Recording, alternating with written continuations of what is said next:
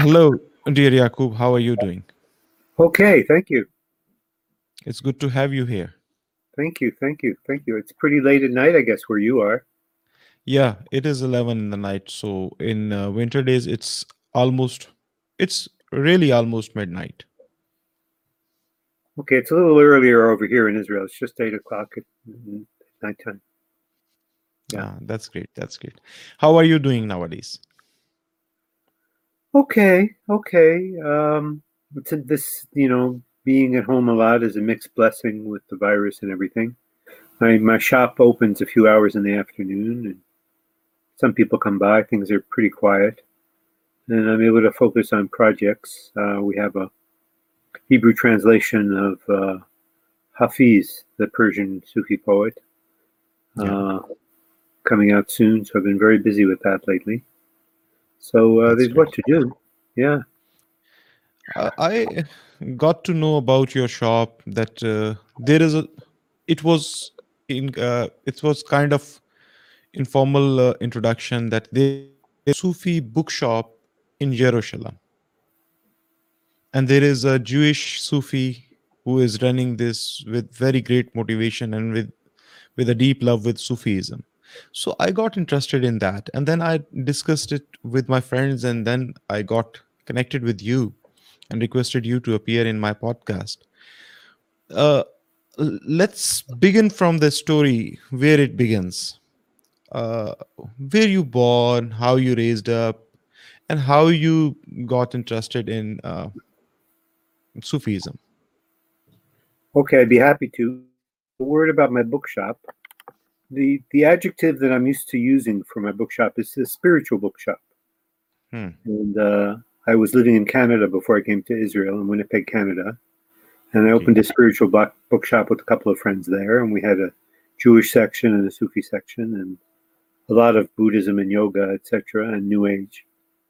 And that was the basic idea for my bookstore here, except that uh, there would be an emphasis on the Jewish section and also the Sufi section, Hmm. uh, both because of my personal interest and because we're here in Israel, and Hmm. also a small Christian section. Uh, Hmm. so uh, those things are important. Um, the New Age was much bigger some years ago than it is today, I would say. But uh, okay, etc. So that's just a little bit about my bookshop. Um, Hmm. Yeah. Okay. You want to know? your personal life? Yeah, yeah, of course. I want to know everything. Okay. So I was born in a very warm Jewish home in uh, Brooklyn, New York. My parents, I would say, were seekers. They both came from modern religious families, Mhm. and they were the the Jewish seekers in each in each of their respective families. They, before I was born, they were recruited to help in the War of Independence of Israel in 1948, and they came to Israel to help. And they made a very wise uh, calculation, I think, that being as they weren't Orthodox Jews and they weren't secular, just secular Zionists or something, that they should come back to America, that they Mm. could do their spiritual search, their religious search in Judaism in America much better in those days than in Israel. Because in Israel it was either or. Um, and this is something I've also noticed about Turkey in particular, which is a country I feel a strong connection to. This kind of, I call it schizophrenia between secular and religious. People tend to be either or, although both both streams are very important for many of us and have Mhm. contributions to make. Um, so that's just a bit of general background. Mhm. And my mother was a Bible teacher, uh, studying archaeological perspectives, historical perspectives, literary perspectives from rabbinic literature, but basically seeing in the Bible stories uh, very human stories about our own search. And uh, she was a wonderful teacher. She, I went to a Jewish day school, and she was actually brought in as a special teacher when I was in seventh and eighth grade. I was my great delight to be able to formally study with my mom. Hmm. And my dad, in those years, became convinced that he wasn't satisfied just being a businessman, and he went back to he went to rabbinical school and he became ordained as a rabbi. In those days, people in their 30s with a family didn't do that, but he did, Hmm. and uh, had a congregation in Connecticut for 11 years, and then they came back to Israel in 1976. the same summer that I came here searching for a spiritual master. So this just brings us back a little bit to my story. So, um, So you came to Israel to uh, search a spiritual master. yeah, um, before that, I was before a couple of communities. There was an alternative. I'm talking the the early '70s, very much in the spirit of the Hmm. '60s. Uh, Bob Yeah. Dylan and the Beatles were very much in the air, you know, and San Francisco scene, all of that. And um, there was a wonderful alternative Jewish community in Boston, Chabura, which was kind of spiritually oriented and very open ended. But they were all graduate students, and I was a college dropout. I was trying to follow Tim Leary, turn on, tune in, drop out. So I'm here for the revolution. Where, where s- sign me up? Where do we go? So in Boston, there was a while I was working for an organic bakery and hanging around the Chabura, and but they were academics, and I we I could speak with them, but I I was trying to avoid going to college. Then I hitchhiked out to the West Coast, Hmm. And I hung around with the Shlomo Carlebach community, House of Love and Prayer, and they were making a wonderful synthesis of kind of hippie culture, macrobiotic Hmm. food, little yoga in the morning, Jewish prayer. Hmm. But when I asked them, how do you decide how to make your synthesis between Judaism and and everything else, they were Hmm. sort of embarrassed. No, no, no, no. We're Baalei Teshuva. We're we're penitents. We're newly religious. We're I said, guys, you're much more creative than that. Give me a break. And I realized I Hmm. could do with them, but I couldn't talk to them because they didn't want to reflect intellectually at all on what they were doing. They just wanted to do it. Hmm. And I enjoyed it, but it wasn't fulfilling for me. It was too intellectual on the East Coast, and it was not intellectual enough on the West Coast. And this great figure, Reb Zalman Schachter Shalomi, uh, who I heard of in both coasts and actually met on both coasts, invited me to be part of a Jewish spiritual community that would be like an ashram, but it would be the main language, the main focus would be Jewish in Winnipeg, Canada. Hmm. And I came to kind of the north point in the compass from the east and the west to Winnipeg, right in the middle of uh, North America, but pretty far north, pretty cold winters. You know, snow comes in the fall and doesn't melt till the spring. Hmm. And uh, I lived there for 17 years. I he left and I stayed, but I, I very seriously became a student. And then then what I discovered with him, basically, he laid all kinds of spiritual food out on the table. Hmm. There are, you know, the Jewish development in close to modern times that's closest to Sufism is Hasidism. That's the dynamic movement of discipleship to a master and music and dance and prayer and um, as well as teachings, also teachings by stories. Hmm. And uh, in Hasidism, there are two currents that are powerful today. One is Chabad, Lubavitcher Hasidism, Hasidism which uh, you rouse up your emotions and they can be very emotional. There's a Chabad synagogue right beneath my apartment here. and they sing a lot. But basically, you convince your intellect that Judaism is the true way and this is the true path. And Chabad kind of bridged the, the Zohar, the classic work of Kabbalah, and the Mm. Rambam, the great Jewish philosopher, and kind of an amazing thing, impressive thing intellectually, with a pretty intellect. And it, it never really spoke to me. Hmm. And Zalman would put out Chabad teaching on the table. And Zalman was very pluralistic within Judaism and also comparing traditions. So I learned some Chabad and I saw it didn't work for me. And then he put out some teachings of Rabbi Nachman of Bratslav. Hmm. And Rabbi Nachman gives your intellect a bit of a workout. He's not for simpletons, but Hmm. he speaks to the heart, Hmm. or what in Sufism we might call the creative imagination. Hmm. You know, if you know the book Creative Imagination in the Sufism of Ibn Arabi, Hmm. the imagination is what gets it or doesn't get it. It's not logical proofs. Hmm. You, you you have to get the feeling of it. Uh, your heart has to understand it. Your intellect serves your heart. It's the point. Your intellect serves your heart. And I discovered I belong to those guys, where the intellect serves the heart. I have a very good intellect, but Hmm. I got to get it in the heart. Otherwise, I don't get it. Hmm. And so I'm I I I, fit with Reb Nachman's kind of teaching. And Reb Nachman, at the center of his universe, was the figure of the tzaddik, of the spiritual master. Hmm. In Sufism, we speak of Al Insan al Kamil, the complete human being. And it's basically the same idea in Jewish mysticism. Uh, actually, the Baal Shem Tov used the term Ha'adam Shalem, which means the complete human being. He was the man who inspired the whole Hasidic movement, but the usual Jewish term is the tzaddik, literally the righteous human being, but meaning somebody who is a bridge, who is a channel between heaven and earth, between God and and the creation. Hmm. And and the tzaddik is something you find. There are people like this, and it's possible to study with them. And it's also a potential in each human being. Hmm. So those are those are the basic ideas I got from Rabbi Nachman, and I said yes, Hmm. I get it. I I'm interested. When I went to study with Zalman, I was more looking for a community than I was looking for a teacher. But what I got from Rabbi Nachman was, uh, uh, oh, you need a spiritual master, Hmm. and I got a pretty clear description of how he functions, what you know, what it's like, what it's about, Hmm. what to look for. In very Jewish terms, I answered the question of whether, you know, spirituality and Judaism were were were in lo- you know conflict or whether it was one and the same. I found a universal spiritual teaching in a very Jewish expression, and that relieved me. That resolved that question.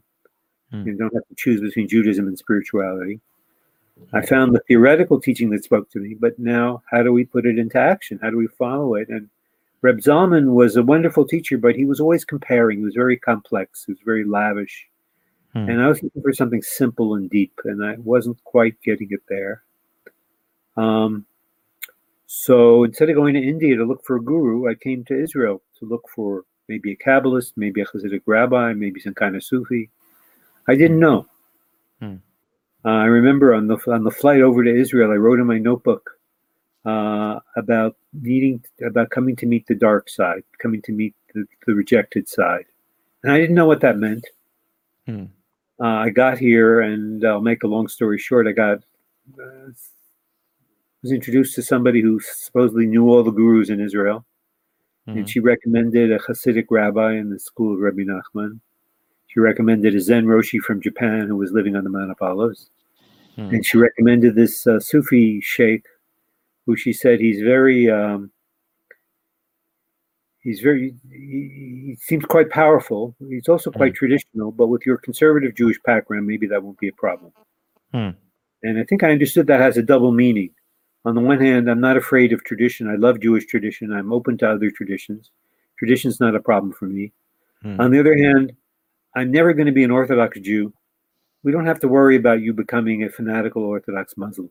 That's that's Right. not. We can trust you to go there and get something good from it. And and okay, so um, so he was the teacher I found. I could make a longer story, but let's let's just go to there at this point. Hmm. Um, and uh, uh, one of the early conversations we was talking about distinguishing the place of God within yourself and the place of the servant within yourself. Hmm. That made a lot of sense to me. Just that we need to be aware of that distinction. It's, it's not about the Mm. ego, but God is within.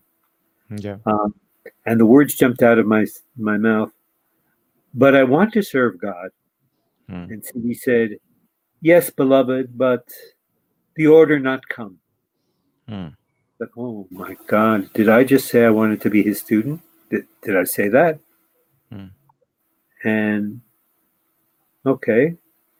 Uh, each time I came, I actually met another Jewish seeker on the way and brought him along with, with me. And he Hmm. kind of expressed all the reservations. And they said, Come again, but don't bring somebody this time. I said, I understand. No problem. I came back, and Sidi received me very warmly. And he said, Beloved, the order has come. You can come and you can stay and you can walk station after station to be complete and more complete if you like. If I like. Holy, what, what do I do now? So I said yes. And um, he spoke about if anyone knows their religion well, there will be one religion, the religion of the love and the truth. So I thought, okay, maybe I'm going to learn Sufi discipline and come out a rabbi. You know, I studied with a Buddhist teacher who used to call me the Buddhist rabbi. He had no trouble with my being Jewish and incorporating my Buddhism into my Judaism. It wasn't a satisfying path for me, but you know, there was no political issue between us at all. You know, he said, just be a rabbi with awareness. Awareness, that's hard. Yes. On That's that he, he wasn't letting up, you know, that's the name of the game. Okay, good. So I thought, you know, yeah, I was introduced to Islamic prayer and hmm. as a spiritual practice, it worked for me. I had actually discovered spontaneously, I discovered prostration in my Buddhist, I did a three month retreat. And at one point when I was really desperate, I just lay myself on the floor and gave it all up to who is it? God? What is it? What are we? And I felt this channel open up in myself. And oh, spiritual path really is within. Okay. And then I felt this little voice of guidance saying, get up and continue your practice, your walking meditation. I thought, oh, oh, I think I can trust that. That that so that was all in my background. That was in the fall of the spring that I went and met Sidi Sheikh Mohammed. So and the Arabic, most of it wasn't that difficult, you know. The Unity Surah, uh, uh, I could translate into Hebrew very easily. Um, and there was a penetrating quality to the Islamic prayer that I really appreciated. Um, you know, looking at the point where your head's gonna hit the carpet and Yeah. staying focused. So it was fine with me as a practice. Uh, but Friday nights, I'd still go out and watch the sunset and welcome the Sabbath bride. And uh, it didn't seem like I was converting from one religion to another. It did seem like did seem like I was practicing a tradition that I have great respect for. Uh, and if it, and but I could never talk. Zalman gave me a good Yiddish term to talk tachlis, to get down to earth. To uh, okay, bottom line, you know, bottom line, Sidi, I'm Jewish. Can I be your mm-hmm. student or not? You know, I'm not going to convert to Islam. I'm happy to mm-hmm. do Islamic prayer. I'm happy to fast Ramadan. I make up the Sabbaths and any holidays afterwards, which is, you know, acceptable from an Islamic point of view. If you have to miss some days, you may come up later. Um, I was doing Islamic prayer. I was trying to get in my five prayers a day, every day of the week. Not mm-hmm. always making all five, but I understand that I'm in good company with lots of Muslims who not everybody makes all five prayers, you know. Maybe you do, maybe you don't. Okay. Something to work with. Um, and on the Sabbath, I prayed in Hebrew. I did the three big Jewish prayers, which, and I thought about practicing, you know, doing eight prayers a day. But then I thought, hey, I'm not that saintly. I'm still running after women uh, Hmm. um, eight times a day. Uh, that, that that's not genuine. There's a there's a, a role for the daily prayer in each tradition. So let's do five a day during weekdays and three Jewish prayers on Shabbat, on Sabbath. And to me, it seemed to fit. And I never got the signal from Sidi that it was okay. On the contrary, he, we, we would sit down and he would talk about the perfect surrender, surrender to the perfect, you know, prophet. And anyway, I wasn't looking for perfection. I was looking for completion. That was a little Mhm. Problem in how we looked at things, maybe. But I couldn't. You know, he would take you to a place where, where we were just in this field of love, and the questions would all disappear. And then he would say, "What was your question, beloved?" And I, oh. so I couldn't, you know, say bottom line, Sidi, can I be your student and remain Jewish because it's, this isn't working. And I got more and more hmm. frustrated with the years. Instead of going deeper and deeper, it went very deep at the beginning. We were writing by hand these descriptions of the stations of the path, and I was experiencing at least a good part of what I was writing about, and it was Mm. it was a tremendous initiation. I'm very grateful for it, but uh, it got more and more frustrating with the years. And um, I had friends in Boston who had a Sufi teacher in Vermont, Kabir Helminski, who was a Mevlevi Sheikh. And he invited me when I was in Israel one time to come over to Turkey and Mhm. meet some sheikhs and some real dervishes. You know, we can talk about sheikhs and we can talk about being a dervish, but it's not just a matter of signing up. There, there's an art Mm. to being a dervish. Not everybody who thinks they are is. It's something you have, something to learn, something to encounter, something to. And I met some wonderful, wonderful people in Turkey. I felt, broadly speaking, very at home in the world of Turkish Sufism. I was not so satisfied with the Inayati Sufism in America. I was a little Mm. too, a little too universal, a little too philosophical. Uh, the Mm. perfection of love, harmony, and beauty didn't really speak to me. Uh, God speaks to me a little more than that. Um, but I felt very at home in the world of Turkish Sufism. Mm. And uh, back in, in, in North America, uh, Kabir invited me to a gathering at his place on the way of Mevlana, way of Rumi. Hmm. I see you have a whirling dervish on the wall behind you. Hmm. Um, and uh, he had just published the autobiography of this wild, cantankerous Turkish character, Murat Yagan. And he sent me the copy of the book. He said, read the last chapter called What is Sufism? And I Mm. saw a serious approach to Sufism that, in some sense, had an objective aspect, like from the Gurdjieff teaching or something. But it also had warmth, it had prayer, it had love, and it had a sense of humor, which I'd been lacking with my sheikh, sense of humor. Hmm. And, uh, and then he and Kabir let us know that the author of this book, Murat Yagan, would be at this gathering. And I said, Oh, this is the next step. And it was. And I became Murat's teacher. I actually had a chance to show Murat a, a copy of a teaching I translated from Rabbi Nachman about the Hmm. role of the spiritual master. So he knew what I was looking for. I never had a chance like that with Sidi. And the years with Murat were not easy. Um, he was a very tough character, um, but there was lots of learning and lots of good fellowship with the other students. So he was in, in first in Vancouver and then in Vernon, British Columbia. I was in Winnipeg. I had stayed in Winnipeg, so it made it. Uh, you know, it was a long trip, but it was, you know, fifteen hundred miles or something, Mhm. but uh, within Canada at least. Uh, and he was uh, adjusting his teaching to the culture of North America. And at the same time, he himself had a very strong connection to Jesus, but he spoke in Sufi terms of rabita, of point of contact. He didn't privilege Jesus over other prophets or saints. It was more a matter of finding a connection that Mhm. spoke to you because they're all connected anyway. They're not in competition. Hmm. And I found a path. Um, so I really found a contemporary spiritual path with Murat. And I took it on myself. We learned, we, we were- I started a group in Winnipeg, which suited me well because I wasn't that personally attached to Murat, and he was a bit of a difficult character. And I was very happy to have access to his teaching at a little bit of a distance and work with my own circle of friends uh, and learn how to become a teacher myself. Hmm. It was a rocky road. It was not easy. Um, but Murat had a student under him who was the leader of the group, and we had a wonderful relationship. First, Hmm. it was Dr. Allen, and then ultimately he couldn't stay with Murat, and was somebody else named Dr. Ralph Mattis. But I had a very good friendship, uh, older brother, younger brother relationship with both of those fellows, and uh, something I really appreciated. I got from Murat. You know, he he prepared that. Uh, so so the so I eventually took those tra- piles of transcripts of Hmm. Murat's conversations with the group in Canada, in British Columbia, and um, from my experience of which transcripts to present to the group, and both what was suggested from from the main group and from my own experience, uh, and from my experience doing my own translations of Rabbi Nachman, kind of how to edit Murat's words so that the meaning comes through, not so that you change the meaning, but just getting the obstacles out of the way.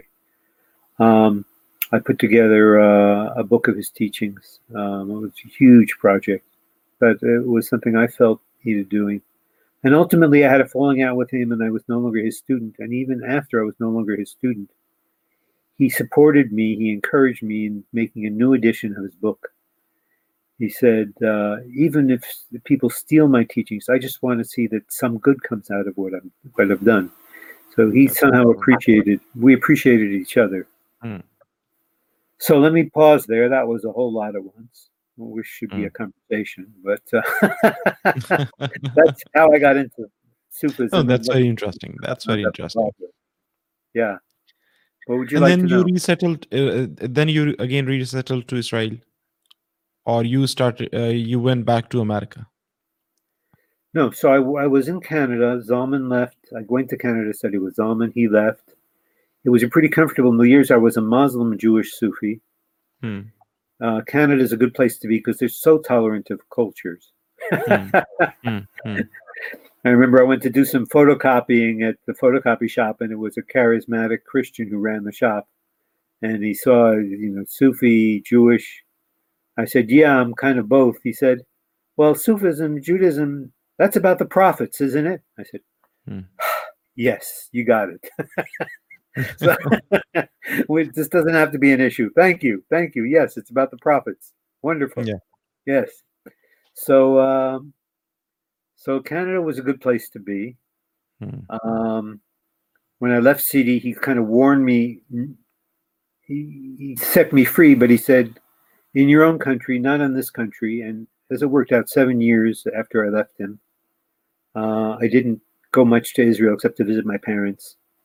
Sometimes would lead the uh, services at their synagogue, especially for the high holidays. Hmm. But um, seven years later, I discovered. Oh, I was. I went back to Rabbi Nachman. I wanted to bring forward his teaching about the tzaddik.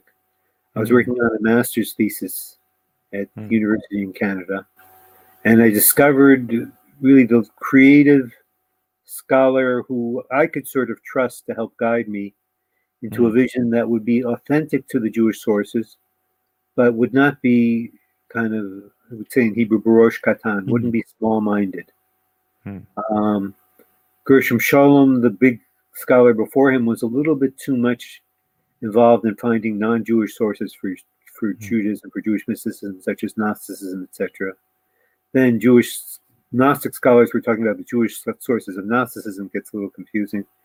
Idel was very prepared to see Jewish sources of Kabbalah. He wasn't he wasn't allergic to non-Jewish sources, but he was very ready to see the Jewish sources. I felt he was a scholar I could trust and I could apprentice with.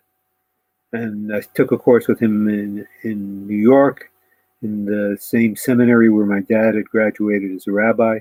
Took a summer course with Idel, and he invited me to follow him to Jerusalem, which is what I had in mind, kind of. And I came to Jerusalem and went to study at the Hebrew University and immersed myself in, you know, studying Kabbalah in Hebrew. It was very challenging academic study. My Hebrew is good, but not that good. My I'm better at reading text than I am in modern Hebrew, or I was at that time. Hmm. Um, but uh, I came to Israel and I found myself very at home here. Once I was here, I came as a student, but it was like, I'm not going anywhere. I'm home.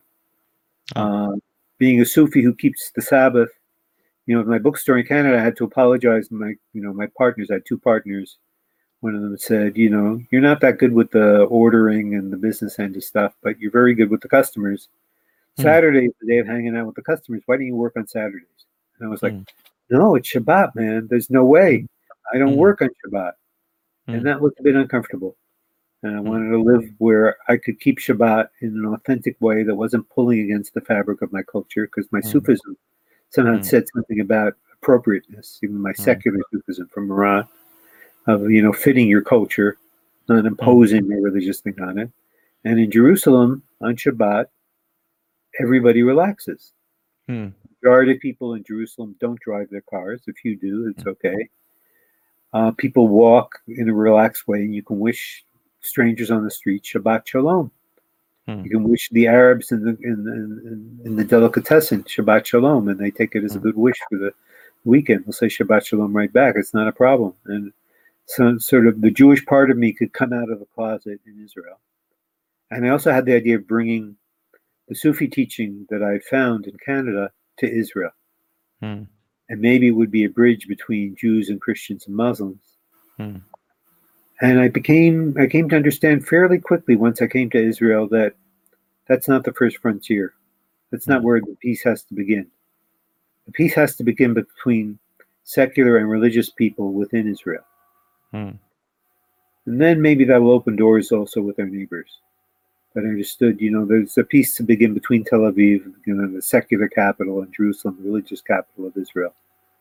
And uh, and after, you know, as I was a graduate student and I helped work with friends, we created an alternative Jewish study center. Um, but uh, after seven years, it's sort of uh, oh, we say in Hebrew the asimon drop. We used to have coins you put in the phone. Hmm. I don't have an expression like that in English, but I got I got it. I got the point. And it's Hmm. just that I I've been running a spiritual bookstore in Canada, this could be my contribution to life in Jerusalem, a store Hmm. with no axe to grind. We're not trying to convert, we're not trying to make secular people religious. Hmm. Um, we are trying to give non religious people access to good spiritual perspectives on Judaism, access to you know Jewish spirituality, and at the Hmm. same time give Jewish people Rumi and access to good Sufi sources hmm. and yoga and Buddhism and we're certainly not involved with who should win the war, Buddhism or yoga. And We're not hmm. involved with you know Judaism or Sufism either. It's all there, and hmm. I'm fairly interested. I'm very interested and fairly knowledgeable. So you can talk Mm. to me about all these kinds of things and New Mm. Age, okay? Hmm. And uh, and it was a great vocation. Hmm. That's not That's- not to be a very easy way to make a living, but it was a great Mm. vocation in terms of yeah. Uh, I have I heard that Israel is a very expensive place to live in. oh boy, yeah, yeah. yeah. Yeah, rent is uh, very high. Uh, food tends Property prices are very high. Rent is very high. Yeah, I got lucky um as I approached retirement age, which is 67 for men in this country, 65 for women. Uh, I was researching these things, and uh, for the last year and a half, I've had a one-room studio apartment Hmm. in a uh, kind of retirement home for for uh, immigrants from overseas in Israel. Hmm. 85% of the people in this building are Russian speakers. It's a little Hmm. bit strange for me. Uh, there's a French speaking woman across the hall. Uh, there's uh, one or two English speakers actually in the building. Uh, but the, the, the shared language is Russian. There's a Chabad Lubavitcher synagogue right beneath me. But I have a beautiful view of the Arab village ne- nearby right out my window. I Hmm. can see the minarets of two mosques and I hear the call to prayer. And uh, beautiful trees and gardens all around. And uh, a wonderful place to sit and write, which is what I want to be doing. I still have to put all my books away. Uh, it's taken me a while. But uh, um, so I have a very reasonable place, very inexpensive.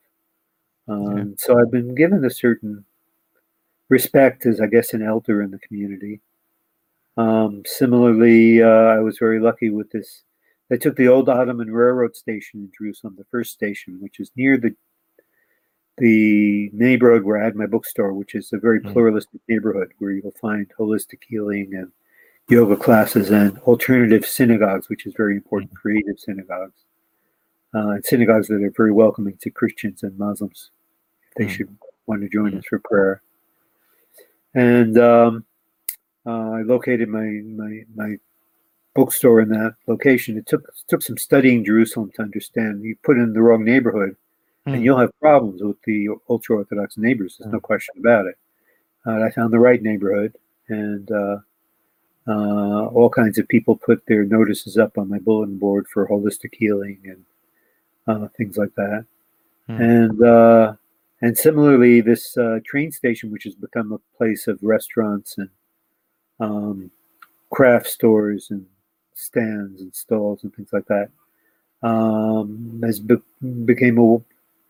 First, I was in a large bar that didn't work out so well. Uh, Hmm. But then I was given a booth that kind of closes up at night, and I can play my music and put out a table and display my favorite books and have the other books in the stall Hmm. and uh, and uh, have a view of the sunset every day. So it's quite quite lovely by the old uh, railroad station, a bike path right in front of my my store. So uh, Hmm. Baruch Hashem, Alhamdulillah. Do you know one thing, Yaqub, that uh, we Pakistanis we don't recognize Israel, and uh, Uh-huh. we, we don't have any diplomatic ties with Israel, but still we have a Sufi property in Jerusalem, in Israel. Huh. Yeah, there is a place of Baba Farid of Pakpattan. Never heard of it. Yeah, the the biggest one of the biggest uh, Sufi sheikh whose shrine is is in Pakistan in Pakpattan. Uh, so he he uh, had a wonderful place there. It was known as uh, the Chilaga of Baba Farid in Jerusalem. So we Pakistani we do have a Sufi property there, and on Nice. yeah Come visit. Yeah, yeah, sure. I, I'll not only come and visit, I'll claim the ownership of that property for Yeah. Pakistanis. because right now, Indians are taking care of that property. Oh, well, you have your And- own issue there, I suppose. Yes. we have we have uh, love and hate relationship between uh, Right. the, uh, the India and Pakistan. So it it goes on. But tell me, uh, Yakub, as as you are now having a book sh- shop, which is a spiritual kind of bookshop, has a uh, uh, Jewish uh, spiritual section, Kabbalah section, Sufi section, and what are the trends of youth nowadays? Are they going towards? Are, are they keen to learn about Sufism, Sufi literature? Yes, there's ongoing interest in Sufism. That's My that's project came up as a surprise. I'm, I have my own English translation. I've worked with a Turkish friend on Yunus Emre. Yeah. um, my beloved poet. That's my favorite poet. Ah, and you know, and kind of coming after Rumi. Literally, he was probably probably studied with Rumi, not as his sheikh, but in a literary sense, studied with Rumi. Hmm. Um, but uh, stuck to Turkish instead of going to Persian, Hmm. uh, and more down to earth, and kind of a shamanic Hmm. vision that I think comes out of Central Asian shamanism that the Turks carried with them. That maybe as a Native American, somebody born in America, I kind of resonate with. You know hmm, which is Mhm. which is beautiful. Mm. It's part of the spiritual vision. Anyway, um, I thought I should be working on that, and this young Mm. Israeli guy call doesn't call me up. He sends me an email. He says I just translated um, the gift, the big the big book by uh, Coleman Barks of poetry of Hafiz.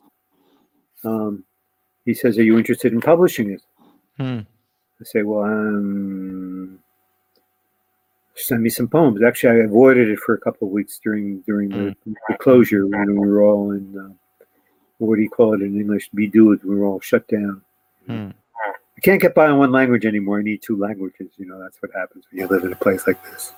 But uh, uh, I sort of ignored it for a couple of weeks, and then something kept bugging me and saying, "Take a look at this guy's email." And I Mhm. wrote him back. I said, "You have some poems?" He sent me some poems, and they were great. I Yeah. loved them in Hebrew, you know, his translations. Mm. And um, it turned out we had a lot of work to do to continue editing them a bit Mm. and polishing them a bit. And uh, inshallah, in the next week or two, I'm, you know, I'm going to the printer. We're going to come out with a book in That's Hebrew, Matana, the gift of Hafiz. That's So, wonderful. That's So wonderful. just an example. He was motivated. He came from Mm. a religious background. He's, he spoke, speaks in his introduction of some basic Kabbalistic concepts, such as Mm. Leita tarpanui, meaning there is no place uh, Mm. vacant of him. There's no place where God's presence is not. God's presence is Mm. everywhere. Uh, and uh, uh, Hasidic idea of dveikut, of you're like ishq, it's like glue. It's like you're sticking yourself to God, your attachment to God. And he, but he found these accessible in Hafiz and not, Mm. you know, kind of part of a complex Mm. religious fabric that speaks to him. So he's an example of an is an Israeli, actually one who is still a bit in touch with his religious roots, has Yeah. left practice of, of Judaism behind, Mm. but has a spiritual search and inclination.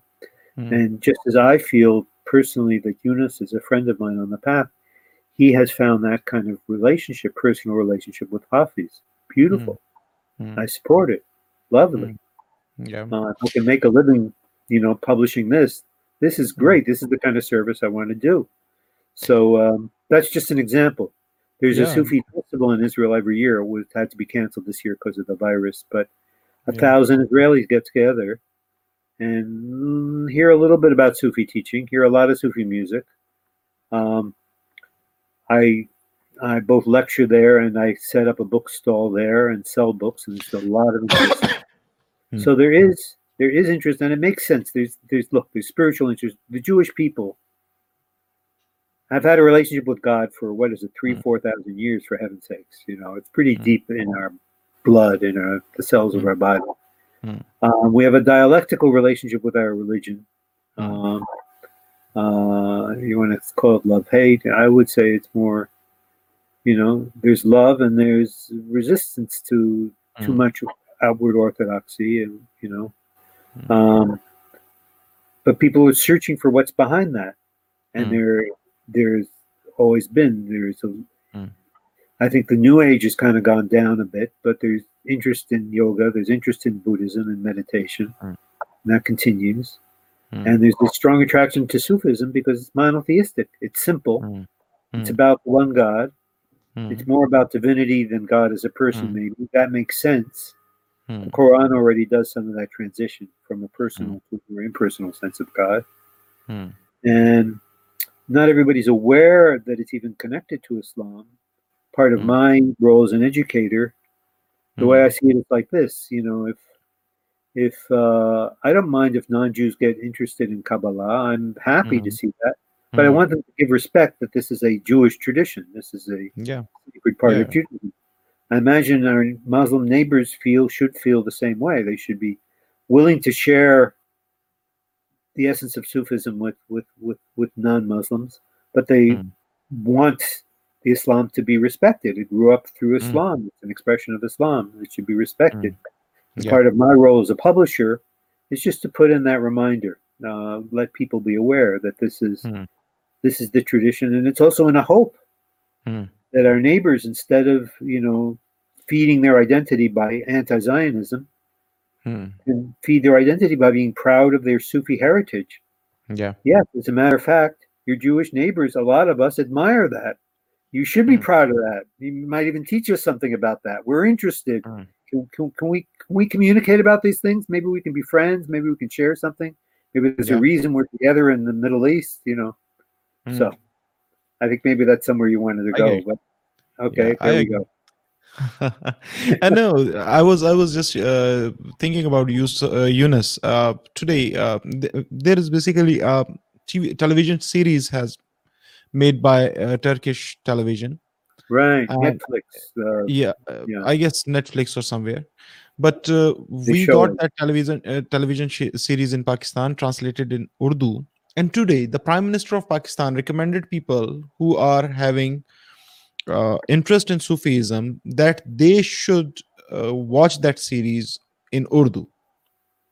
hmm, So, uh, Pakistan is a Sufi country with a Sufi orientation, with a Sufi uh, oriented uh, uh, leadership, political leadership. And I guess, uh, as as I advo- advocate uh, all the time, that uh, Sufi diplomacy is the need of the time.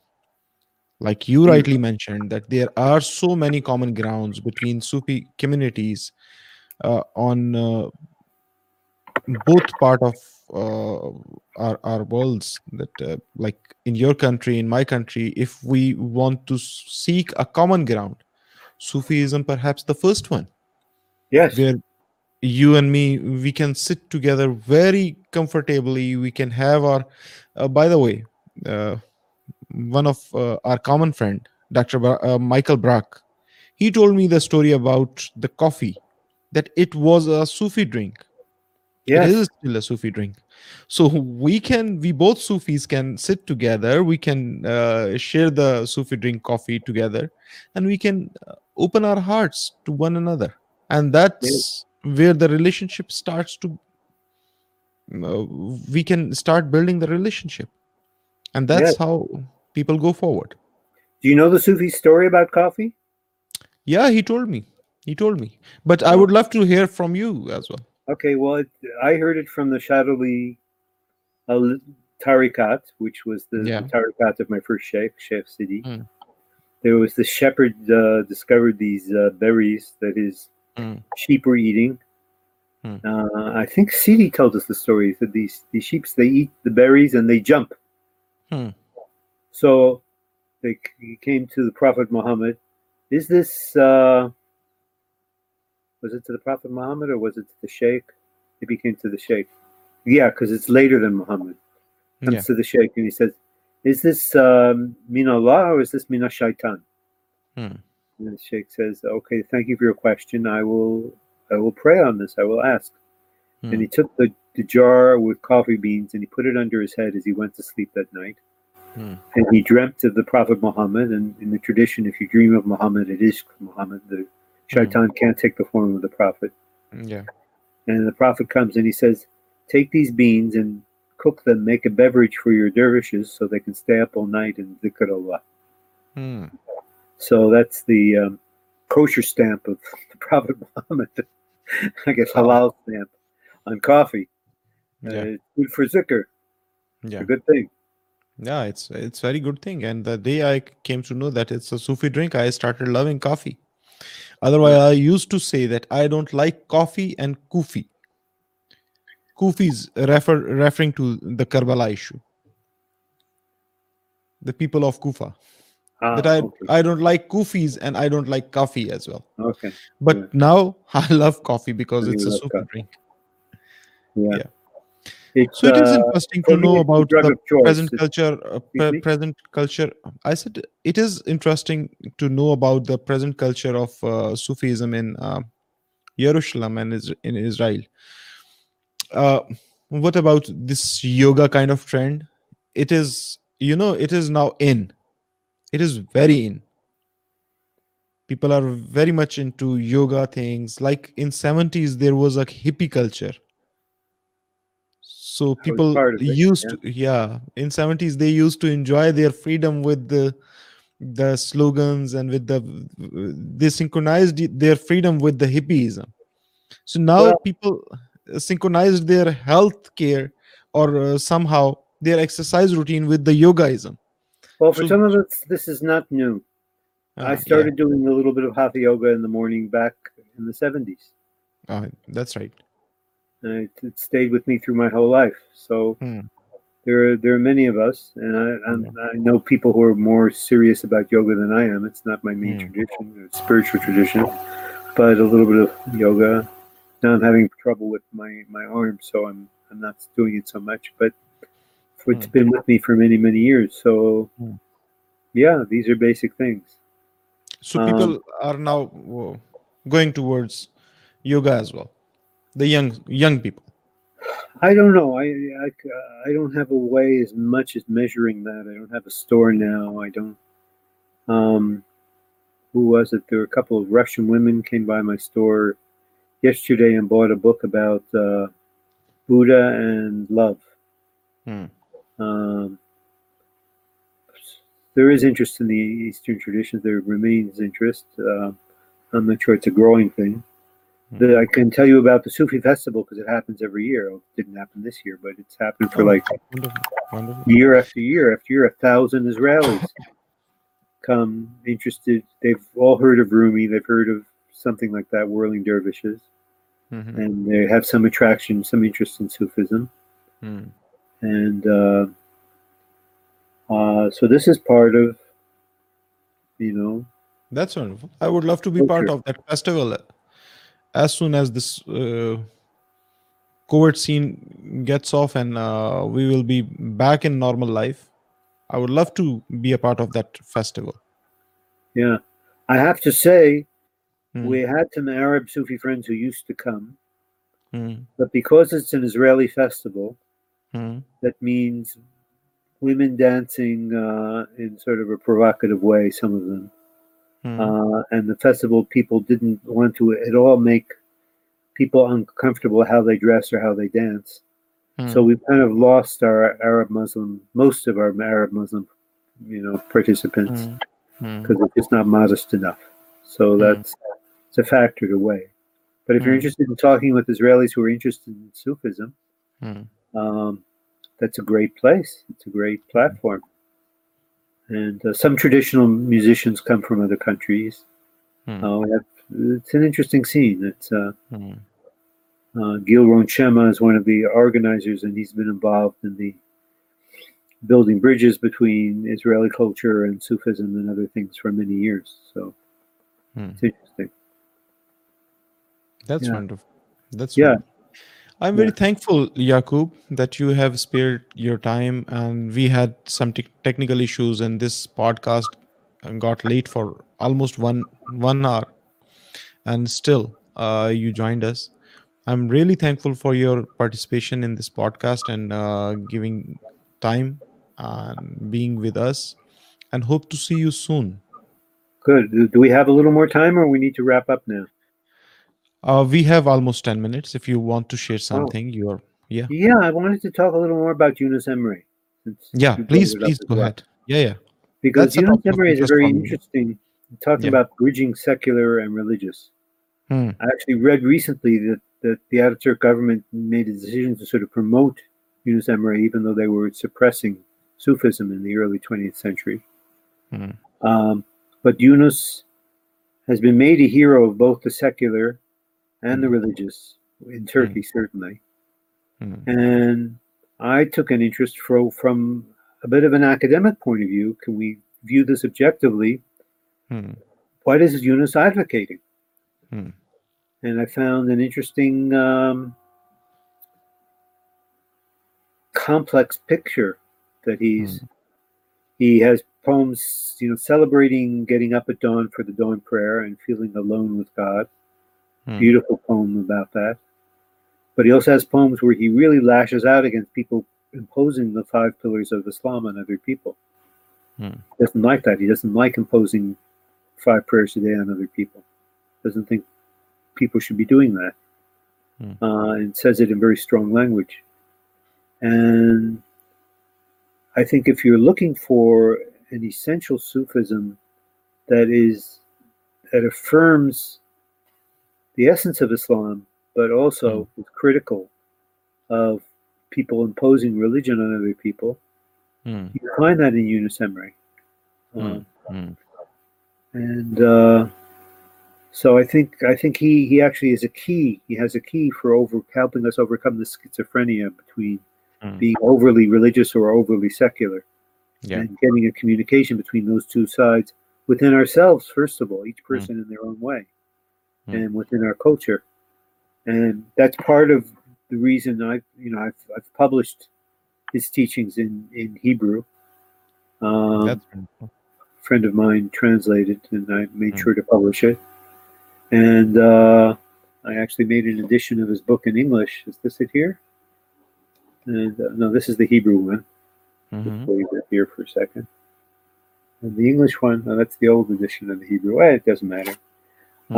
Uh, and the English one, uh, I sold out. I just printed them in, in Israel, and I sold, you know, a few hundred copies in English.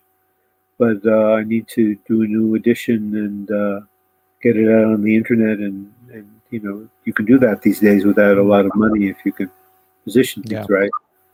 Uh, I really need to get my Yunus Emre book out there. Now, one of the things I learned, Murat used to tell these Bektashi Turkish Sufi folk tales about Yunus Emre, Hmm. and I came to understand that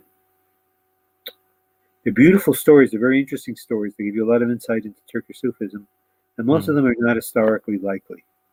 Hmm. Like in New Testament scholarship, what's convenient for the church, they say, is suspect. What's not convenient for the church is very likely to be authentic in the Gospels. Hmm. Well, too many of these stories are, are too convenient for the Bektashis. And it looks like there was a kind of competition, a friendly competition between the Bektashis and the Levis, which, from my Jewish point of view, Hmm. wonderful. That's like Midrash. We have different interpretations of the stories. And you Yeah. tell yours and I tell mine, and the audience Yeah. decides. It's not theology. We don't kill each other over this. We kind of uh, have fun with it. And they've been Yeah. doing that in Turkey for a long time. It's wonderful. Hmm. So um, I haven't watched much of the Netflix series on Yunus Emre, but it seems very far from this literature. Actually, I don't know where they they got Yunus Emre as a as an educated judge. That doesn't make sense Hmm. to me. He was a simple person, Hmm. um, and the, the tales that are told may have, may overdo his simplicity. But I don't think he was an educated person the way Rumi Rumi was a product of the academic world of Islam in his time, and he was Yeah. a, basically a madrasa professor. He was a college professor. Yunus was not like that, Hmm. but he did know a lot of Arabic and Persian because it worked its way into his Turkish.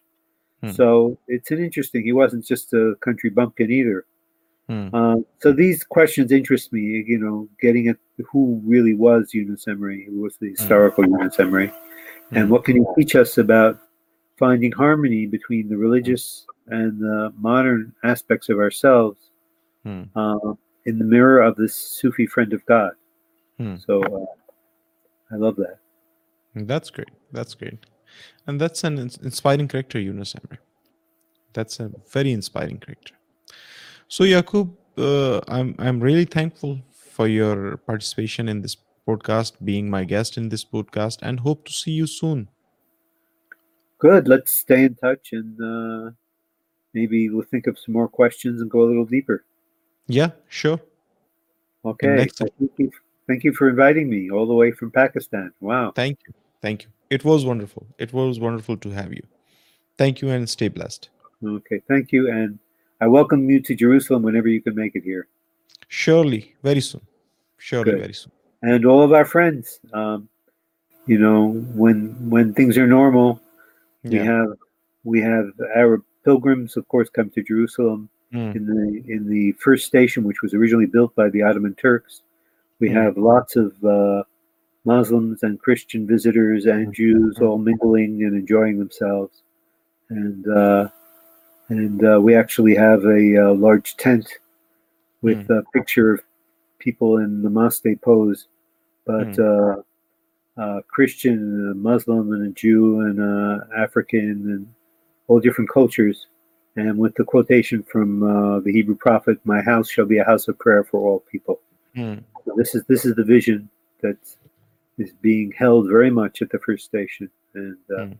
it's a place where all kinds of people can feel comfortable. And it's just uh, down the hill from there to the old city, to the Temple Mount, and yeah, it's beautiful. Jerusalem is wonderful. It's a Yeah, it's wonderful. It is one of the wonderful it's a cities. picture of the greater whole, and just Yeah. it's a small picture in the heart. Yeah. Yeah.